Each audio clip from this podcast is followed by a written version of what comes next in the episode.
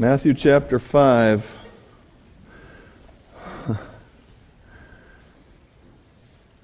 When I was a volunteer firefighter, I took a class in how to teach public fire safety education. And the class taught us one thing, and that was this teach only one thing and teach it positively. And, you know, a lot of fire safety education is toward children, so a for instance would be something like this. If, if you don't want children to play with matches, uh, don't teach them, don't play with matches. Teach them, when you find matches, always give them to an adult. Like that'll work, but. but it's one lesson taught positively. That was what we learned. And that was 30 plus years ago when I learned that. And uh, I guess I, I remembered that one thing from that week long class. As we. Yes, that's right. 40 hours at the National Fire Academy, and that's what I learned. Um, in Matthew chapter 5, we're going to come to a passage that is challenging, but it also tempts us to start to think about two different kinds of, of behavior. But I hope you see in the end that what God is teaching us is one thing, and He's teaching it positively. Um, Matthew 5, verse 43. You have heard that it was said, You shall love your neighbor and hate your enemy. But I say to you, Love your enemies, bless those who curse you, do good to those who hate you, and pray for those who spitefully use you and persecute you, that you may be the sons of your Father in heaven. For he makes his sun to rise on the evil and on the good, and sends the rain on the just and on the unjust. For if you love those who love you, what reward have you? Do not even the tax collectors do the same thing?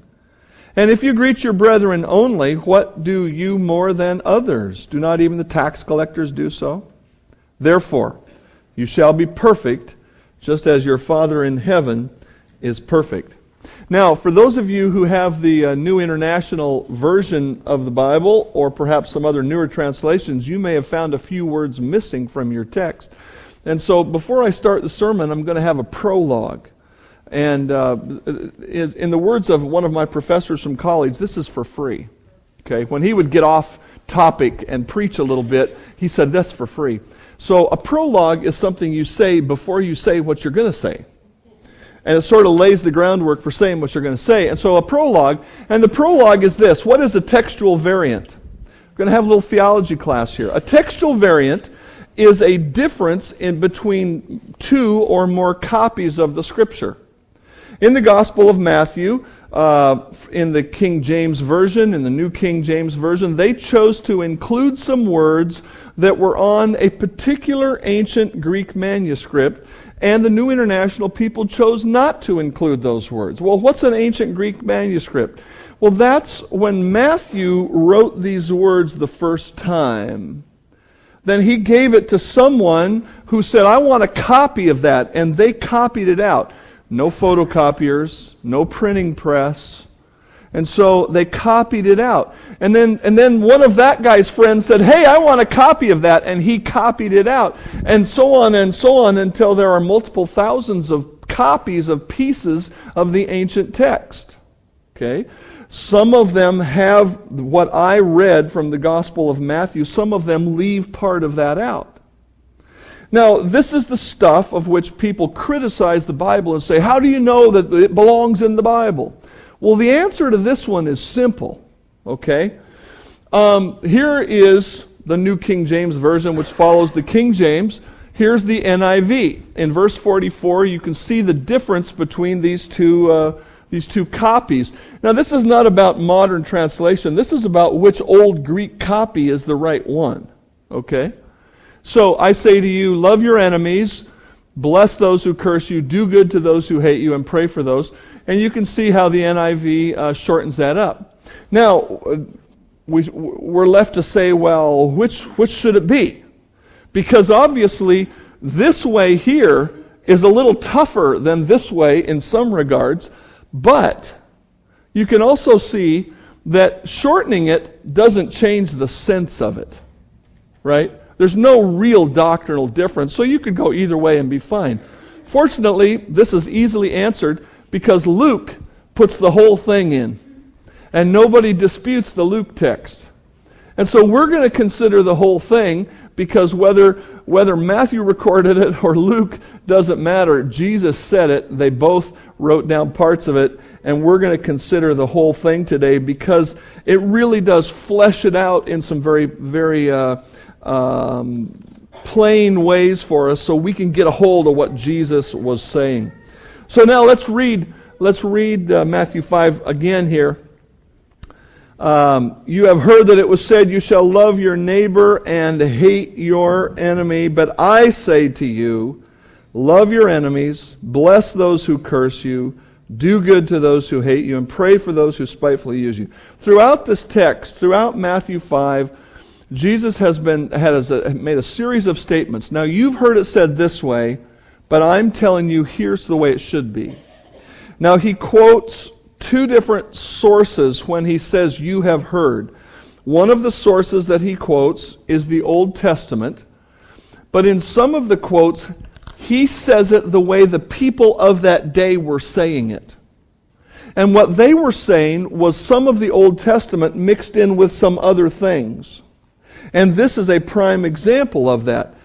Let's go back and look at the Old Testament law and begin to understand that godly love cannot coexist with hatred, here's the actual law from the Old Testament You shall not take vengeance, nor bear any grudge against the children of your people, but you shall love your neighbor as yourself. I am the Lord. Now, again, we, we look at Matthew 5. You have heard that it was said, You shall love your neighbor. Look what part they left out. As yourself.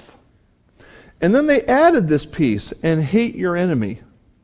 There is no place in the Old Testament that says you shall hate your enemy.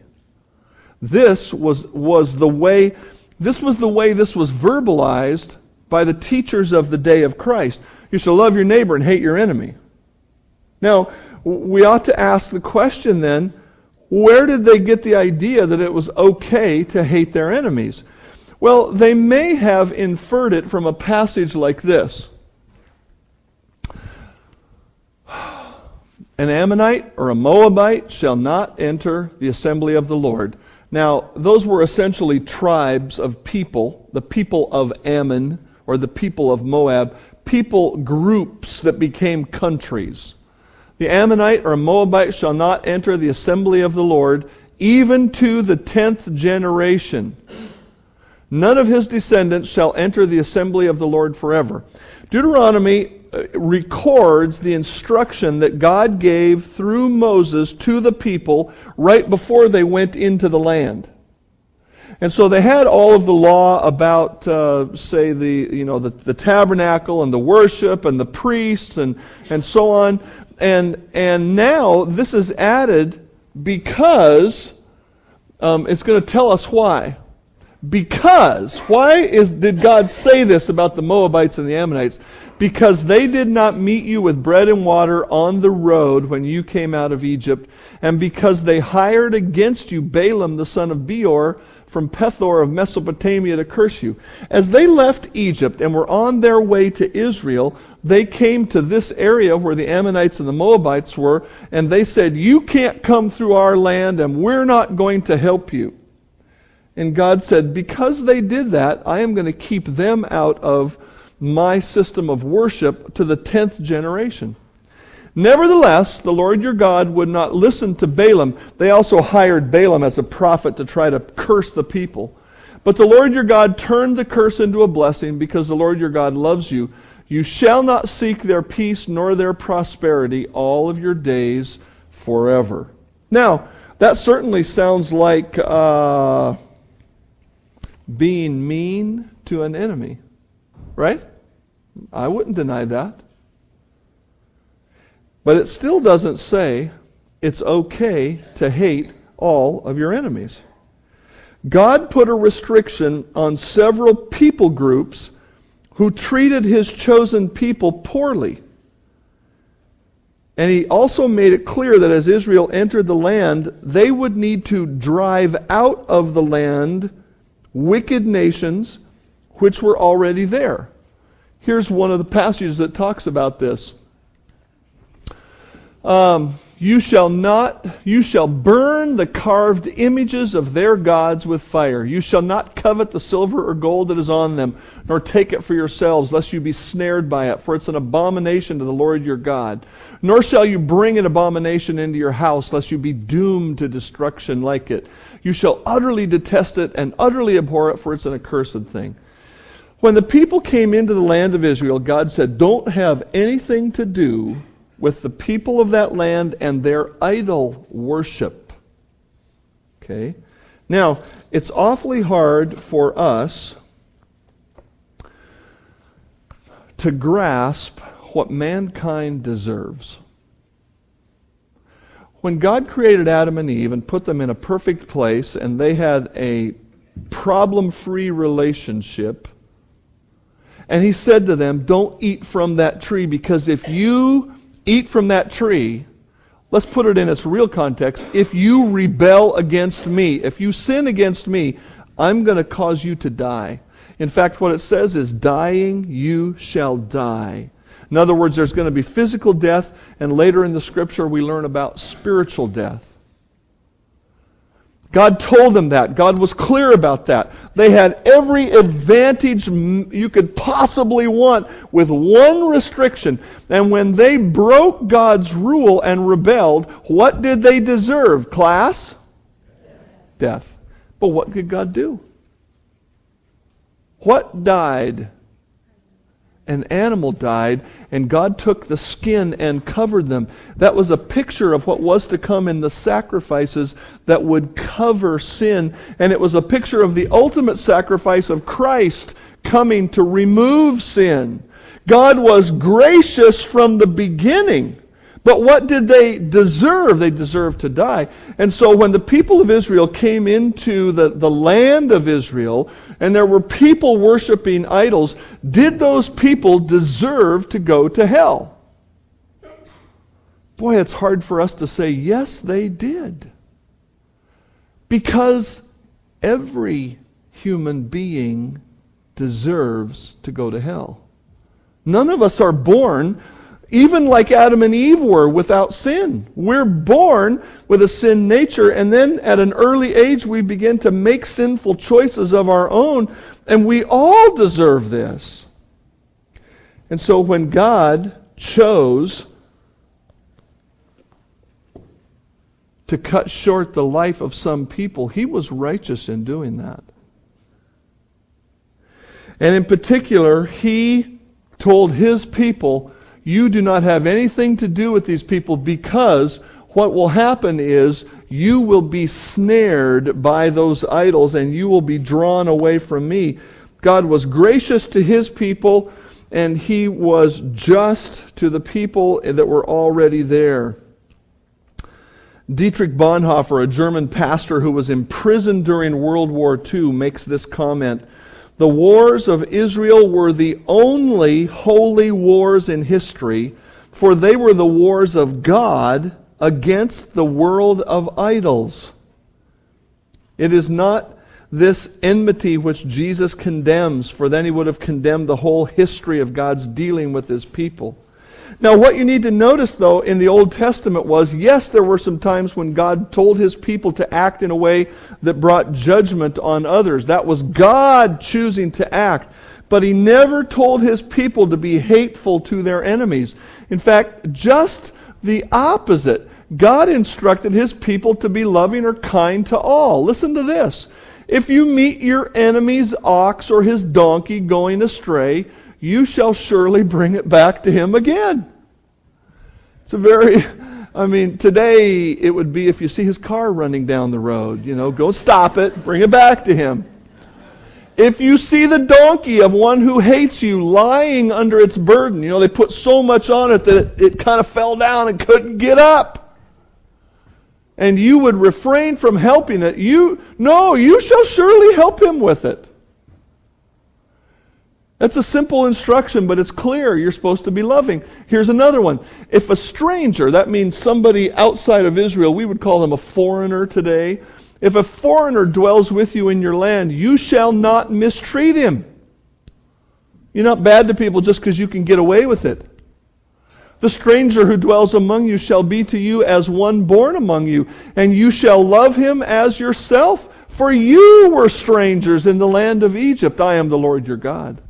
You see that? He says, Look, you were foreigners in Egypt, and they treated you good. And you know what it's like then to be treated bad as a stranger later on, so you don't treat people that way. What about this? We know this is a New Testament text, but it's from the Old. If your enemy is hungry, give him bread to eat. If he's thirsty, give him water. For so you will heap coals on fire on his head, and the Lord will reward you. These are all Old Testament texts that talked very clearly about how they should treat people. The only time it was appropriate for them to go to war with or to be harsh to people is when God specifically commanded it, and then it was from Him, not from them. So if we ask the question, how could they miss God's truth by so much? How could they come to a point at the time of Christ where they say, well, love your, love your neighbor but hate your enemy? How did they get there? I think the answer to that comes from a text like 2 Peter 3. Therefore, beloved, looking forward to these things, be diligent to be found in him in peace, without spot and blameless, and consider that the patience of our Lord is salvation, as also our beloved brother Paul, according to the wisdom given to him, has written to you, as also in all his epistles, speaking in them of these things, in which are some things hard to understand, which untaught and unstable people twist to their own destruction, as they also do the rest of the Scriptures.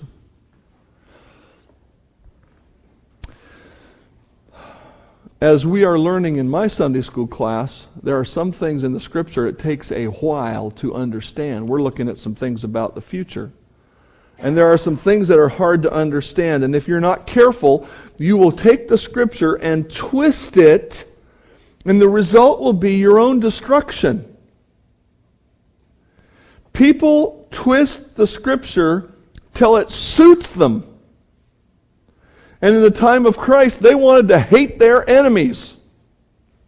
I don't know of anybody who wants to hate their enemy today. Certainly not here in Ferndale.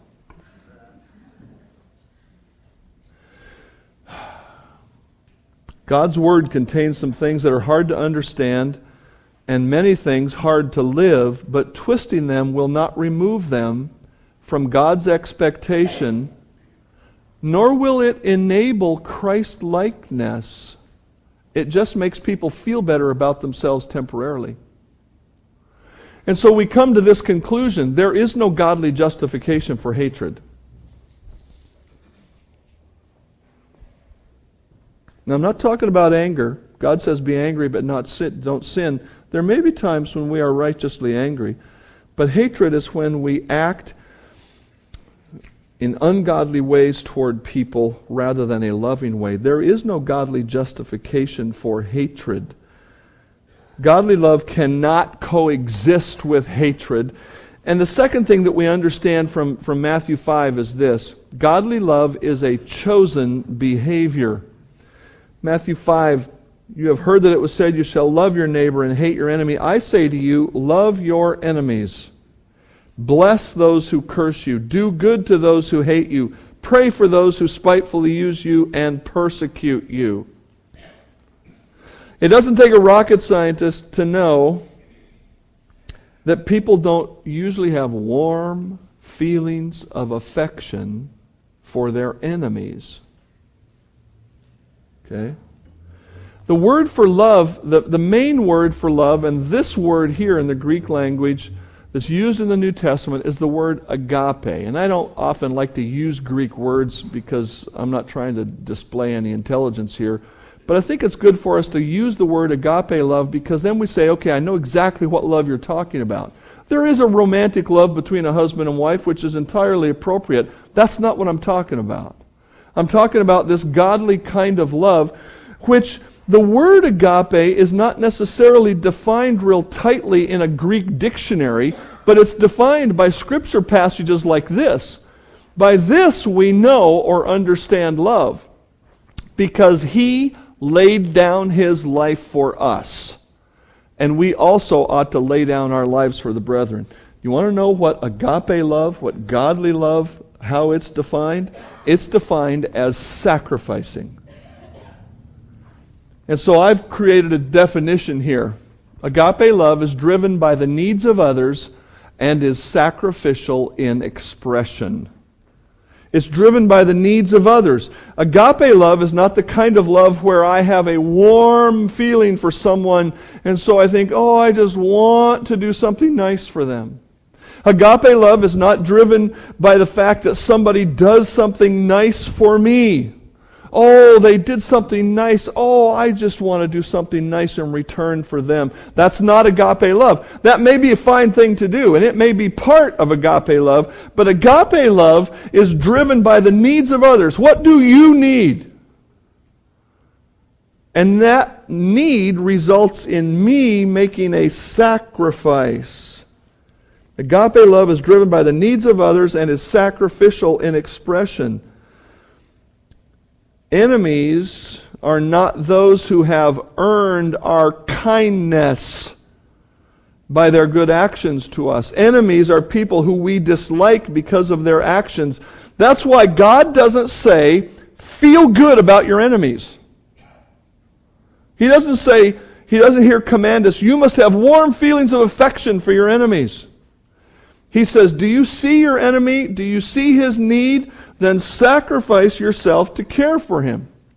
That's what makes this passage so powerful. Love is patient. He doesn't say the people whom you have warm affection for, you should be patient toward. He said you should choose to act in agape love, which is patient and kind, not envious, it doesn't parade itself around as though it's the greatest thing in the world. It's not puffed up with pride. It's not rude. It's not selfish. It's not easily provoked. It's not, it does not remember a wrong suffered. It does not rejoice in iniquity. It rejoices in the truth. It bears, it believes, it hopes, it endures. It never fails. This is the love Jesus is talking about toward enemies. Toward enemies. Now, I've done a little bit of counseling, and when I bring this passage up to married couples, they'll say, well, well he's not my enemy.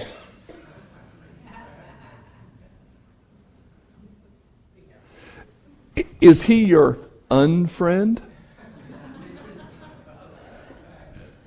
There's a new word now. What's the word? What's the word? Frenemy. Yeah, yeah, you know it. You young people know it. My frenemy. What's that? Well, it's a friendly enemy. Okay.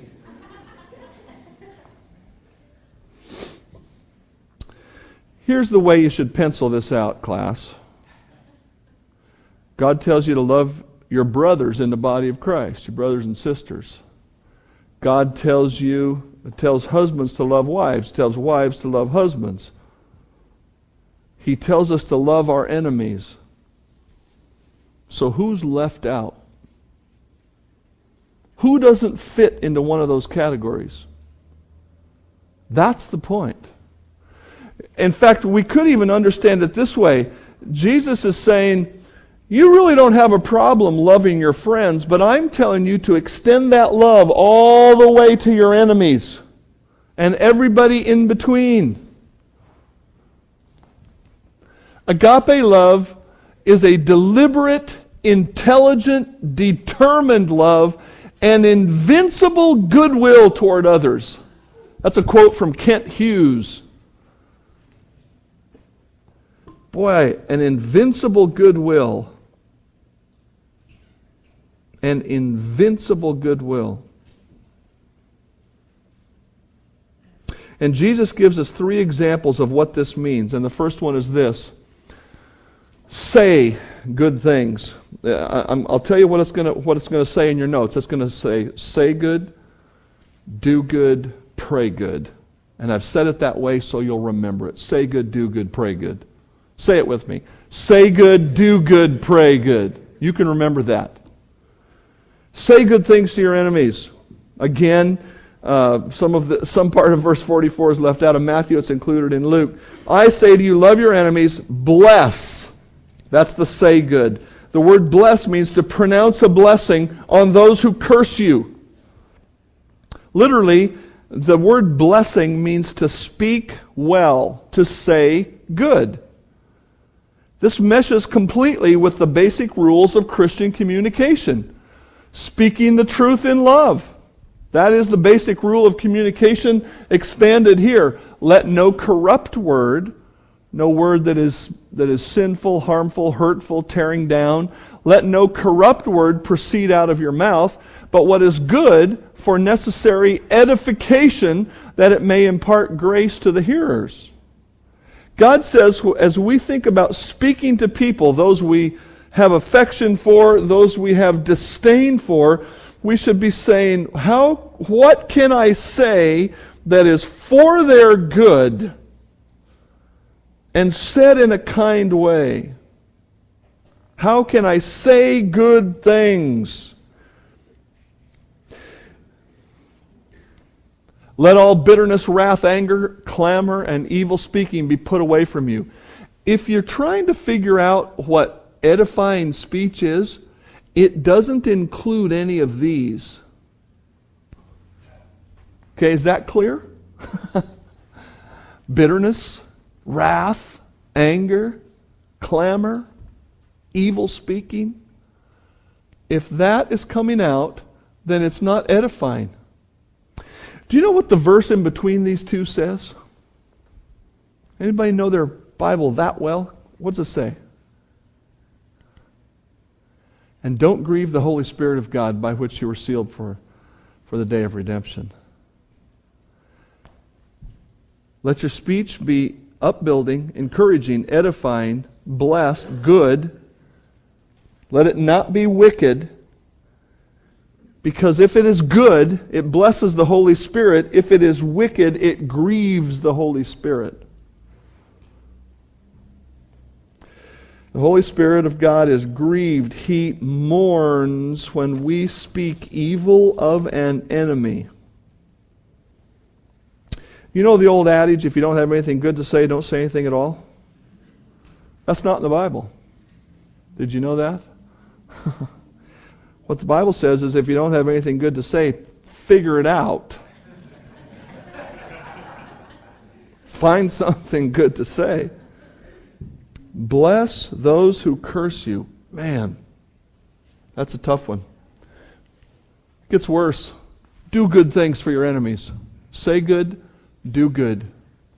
Do good things for your enemies.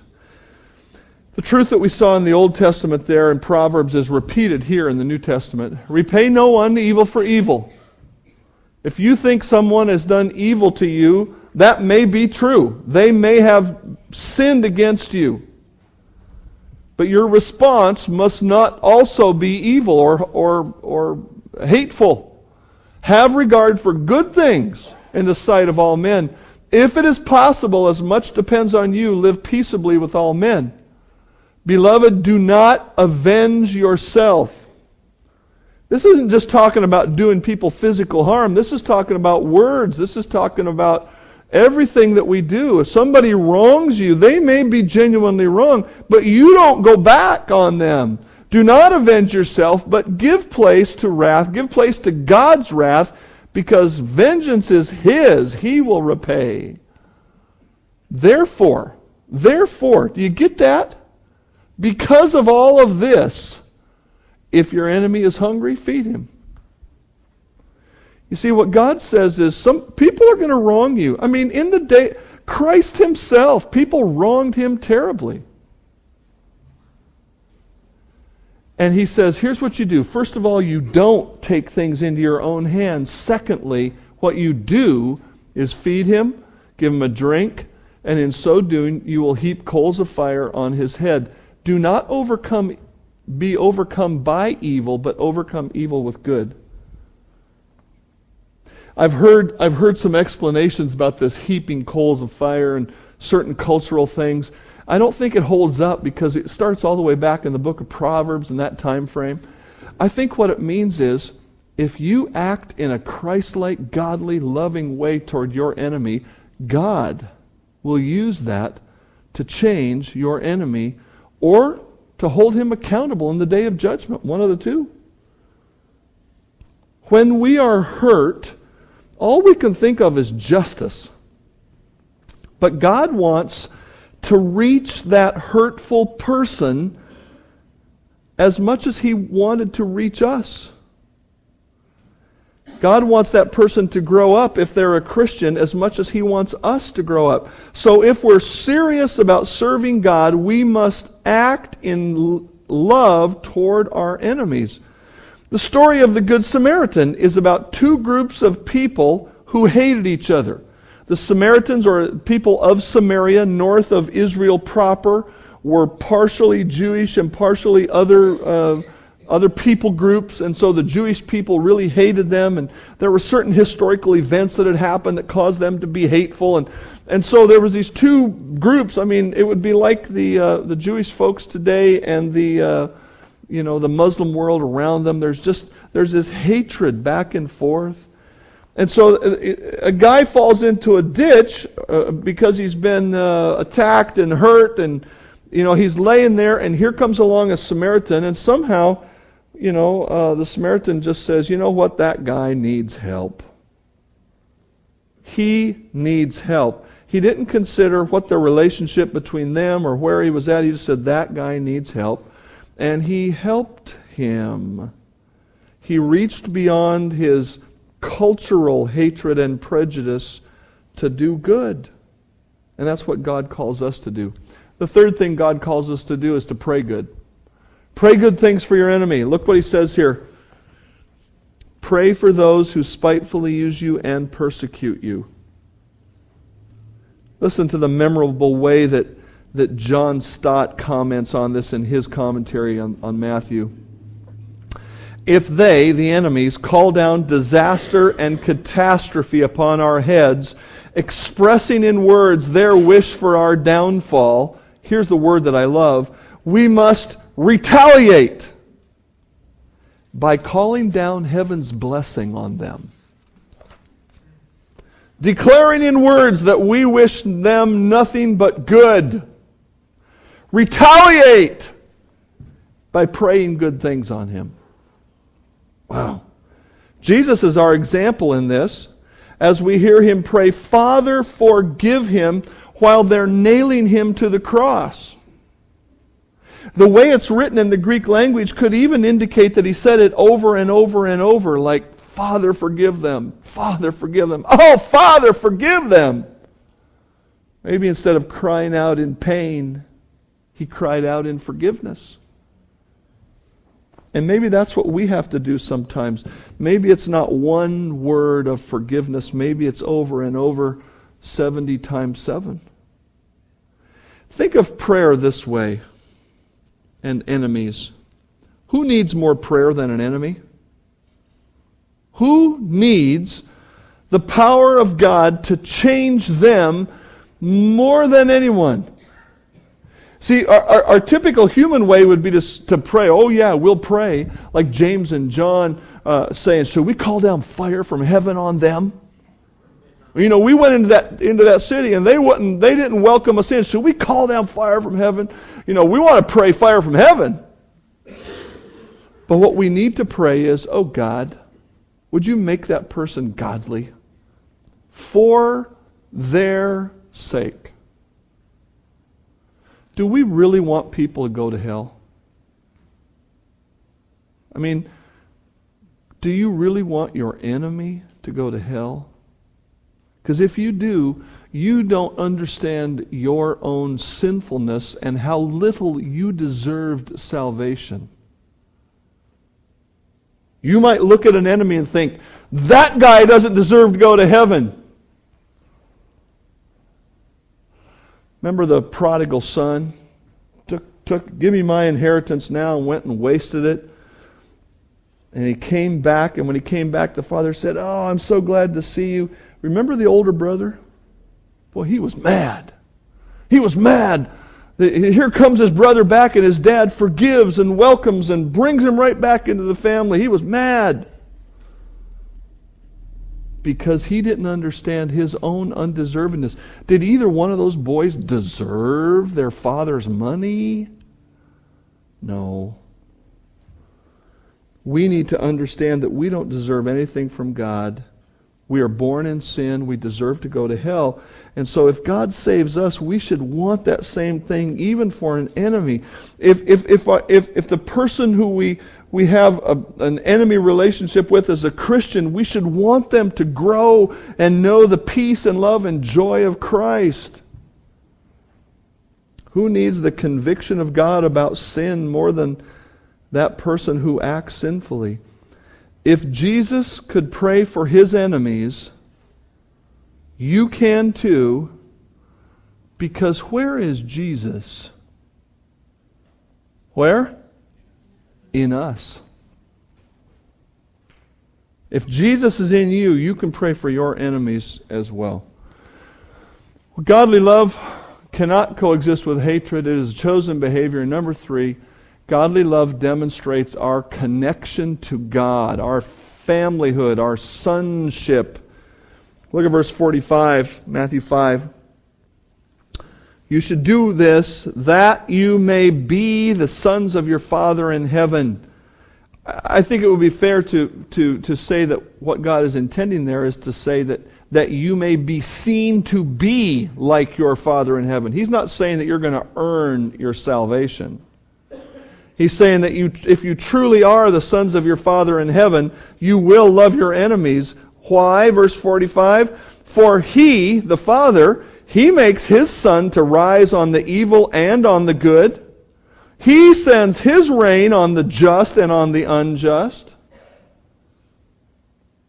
He said, You should be like God. How does God act toward his enemies? Now, I understand there were some people that God sent to early judgment in the Old Testament. I understand that. But I also understand that God is gracious always until the judgment comes. God is a just judge, and He is angry with the wicked every day. Well, that doesn't sound like He's loving them. Oh, give thanks to the Lord, for He is good, for His mercy endures forever. Psalm 136 repeats that phrase 26 times. Do you know what you see if you read the Old Testament, especially uh, in the, the prophetic books, and you watch God talking to Israel?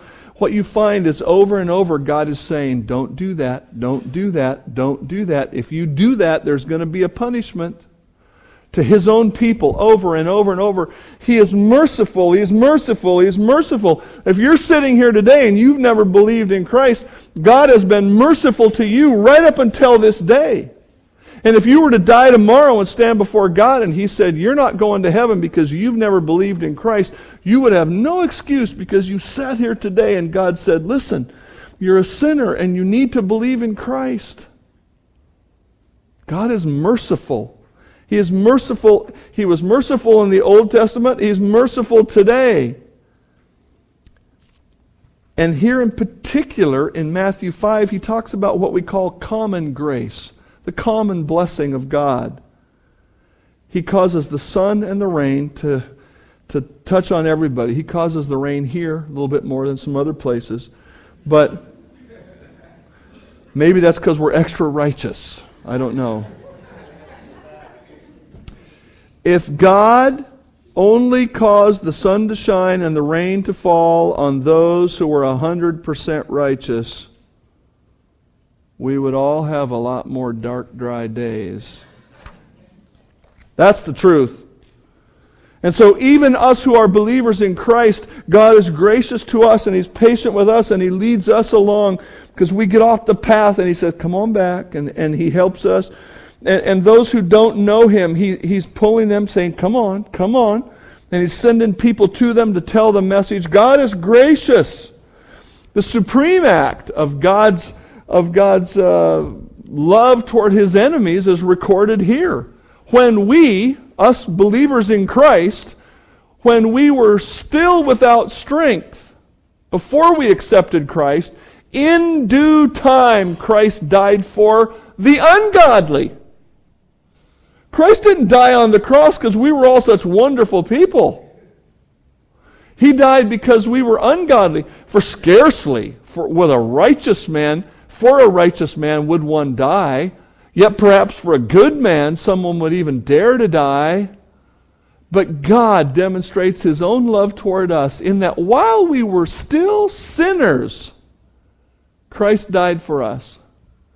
For if when we were enemies, we were reconciled to God through the death of his Son, much more having been reconciled, we will be saved by his life. We were the enemies of God when Christ died on the cross. Right up until the moment that we believed in Christ, we were God's enemies. And yet God reached out and saved us. And that's how God acts toward his enemies. And that's why he says to us, You should love those people. He makes it real, real clear in 1 John 4. And we have known and believed the love that God has for us. God is love, and he who abides in love abides in God. That's agape love. He who abides in love abides in God, and God in him. If somebody says, I love God, and yet hates his brother, he is a liar. For he who does not love his brother whom he has seen, how can he love God whom he has not seen? And the word brother there is talking about fellow human being. Charles Spurgeon said it this way Love for love is man like, love for hate is Christ like. That's the point that Christ makes in verses 46 and 47. If you love those who love you, what reward is there in that? In other words, the people that are nice to you, you're nice back to them. Don't even the tax collectors do the same thing? Now, if you don't know the history of this time well enough to understand, me, uh, that the tax collector was a guy hired by Rome, the oppressing nation over Israel, to collect taxes among the Jewish people and give to Rome. And then, of course, he had the right to collect a, his own living off the top of whatever he was collecting for Rome. And so, you know, and they had the authority of the Roman government behind them, so they would extort people. They would steal from people. Yeah, you have to pay this much. Well, I only paid that much last year. Well, I don't care. You got to pay this much this year. And they extorted people. So they were, they, were, they were ill thought of because they were working for the oppressing government, and they were ill thought of because they were thieves. And he said, even a tax collector, when he walks down the street, says hi to his fellow tax collector. They're buddies. They hang out together, they have lunch. He says, if you do that, there's no reward in that. You could say, oh, I love everybody. Well, do you? Or do you just love those who love you? Because God didn't do that. God did not just love those who loved Him, because if He had done that, He'd have been alone in heaven with the Son and the Holy Spirit. Because nobody here on earth reached up. There is none righteous, no, not one. There is none who seeks after God. Love for man, love for love is man like, love for hate is Christ like. If we would be like God, we must have the attitude expressed by this commentator, man named uh, Lenski. Love indeed sees all the hatefulness and the wickedness of the enemy, but this simply fills the loving heart with the one desire and aim to free its enemy from his hate, to rescue him from his sin, and thus to save his soul. That's the way the person who has godly love looks at those who are enemies. That's how God acted toward us, and that's how He wants us to act to others. Do you remember what I, what I said I learned about teaching fire safety education? What did it say? Teach one thing positively. I'm going to do that today. Here's the conclusion to this sermon love everyone. Now, I know that sounds kind of uh, not very hellfire and brimstone-ish. But it is God's message to us. Let me make it a little more plain. Love your husband or wife, whether they are friend or foe, or on a day that they might be that way. Love the bully that is mean at school. Love the president, even when he does things you don't like. Love the people in the chairs around you, even if they're a little bit different. Love the guy who cuts you off in traffic. You're all doing pretty good till right then, weren't you? You're going, check, check, check. Oh.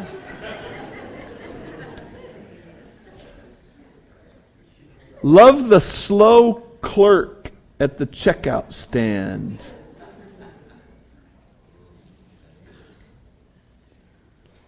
Love everyone. Heavenly Father, I have not got this one down yet.